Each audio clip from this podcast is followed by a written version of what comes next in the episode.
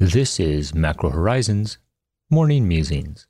I'm Ian Lyngen, here to bring you our thoughts from the trading desk for Wednesday, April 15th, the day formerly known as Tax Day. Welcome to BMO COVID-19 Insights. Visit bmocm.com slash COVID-19 for more up-to-the-minute insights. The views expressed here are those of the participants and not those of BMO Capital Markets, its affiliates, or subsidiaries. It's going to be an interesting session in the Treasury market today. We have one of the most important pieces of economic data on the horizon, and that's retail sales. The consensus continues to call for a 8% decline in retail sales, but given how wide the error bands are in this situation, it really is anyone's guess at this point. A more significant decline, depending on its composition, will ratchet down expectations for Q1 growth, but on the margin, at least potentially raise the notion that we have taken forward some of Q2's losses, brought them into Q1, and that might soften the blow. Nonetheless, it's going to be a dismal first half of 2020 as the debate continues to rage whether or not we'll see a V shaped, W shaped, or U shaped recovery. The front month WTI contract hit a cycle low overnight of $19.20 a barrel. That's the lowest since 2002. The IEA came out with projections that demand will decline by a record 9% this year and made the observation that facilities will be quickly at capacity. So it follows intuitively then that we would see a flattening of the yield curve as deflationary concerns trump inflationary concerns. And there was an outright rally in the long bond of roughly 10 basis points. This is consistent with the range trading thesis that we brought into this week, however. And as we watch, we anticipate that 10 year yields will continue to trade in a range of roughly 56 to 78 basis points. Our take is that the response to today's retail sales print will be a function less of the headline and more of the control group. Now, the control group comprises the components that are actually used to measure real GDP, and it backs out autos, gasoline prices, and the more typical headline features. So we'll be keeping an eye on the performance of that subgroup, which also includes online retail as well as health and personal care. Those are categories that we would expect to outperform in the run up to the lockdown. Earnings season continues, and as a theme, we have seen large financial institutions building up lost loan reserves, which, in light of the broader macro backdrop, does make sense. It's clearly an unknowable unknown at this point, but the magnitude of those losses will ultimately dictate performance for the financial sector as 2020 unfolds.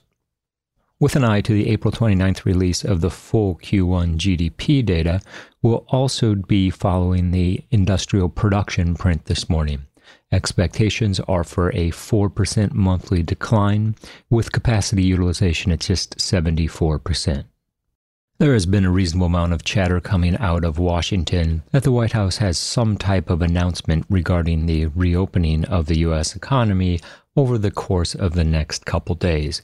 We haven't seen anything officially scheduled, but we expect that if and when that occurs, that will be a focal point and help investors inform expectations as to when the real economy will once again be back online.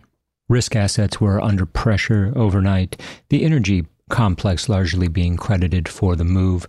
Nonetheless, we do expect some response on the part of investors to this morning's round of data, as if nothing else, it will help calibrate the depths of the recession in the first half of this year. And with that, this is Ian Lyngen signing off. Stay safe, tune in, and stop out.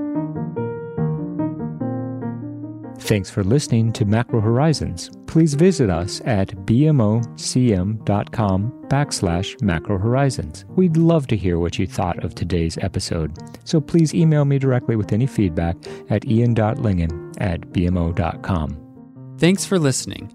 You can subscribe to this podcast on Apple Podcasts, Spotify, or your favorite podcast app. For more insights, visit bmocm.com slash COVID 19. This podcast has been prepared with the assistance of employees of Bank of Montreal, BMO Nesbitt Burns Inc., and BMO Capital Markets Corporation, together, BMO.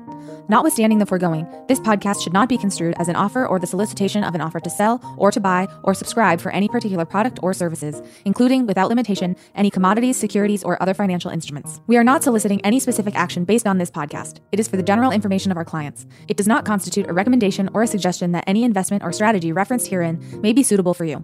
It does not take into account the particular investment objectives, financial conditions, or needs of individual clients. Nothing in this podcast constitutes investment, legal, accounting, or tax advice, or a representation that any investment or strategy is suitable or appropriate to your unique circumstances, or otherwise constitutes an opinion or a recommendation to you.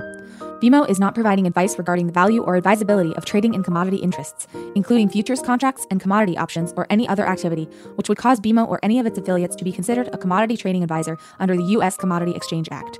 BMO is not undertaking to act as a swap advisor to you or in your best interests, and you, to the extent applicable, will rely solely on advice from your qualified independent representative in making hedging or trading decisions. This podcast is not to be relied upon in substitution for the exercise of independent judgment. You should conduct your own independent analysis of the matters referred to herein, together with your qualified independent representative, if applicable. BMO assumes no responsibility for verification of the information in this podcast. No representation or warranty is made as to the accuracy or completeness of such information, and BMO accepts no liability whatsoever for any loss arising from any use of or reliance on this podcast. BMO assumes no obligation to correct or update this podcast. This podcast does not contain all information that may be required to evaluate any transaction or matter, and information may be available to BMO and or its affiliates that is not reflected herein. BMO and its affiliates may have positions, long or short, and affect transactions or make markets in securities mentioned herein, or provide advice or loans to, or participate in the underwriting or restructuring of the obligations of issuers and companies mentioned herein. Moreover, BMO's trading desks may have acted on the basis of the information in this podcast. For full legal disclosure, please visit bmocm.com/legal. To access our full disclosures for equity research reports, please visit researchglobalzero.bmocapitalmarkets.com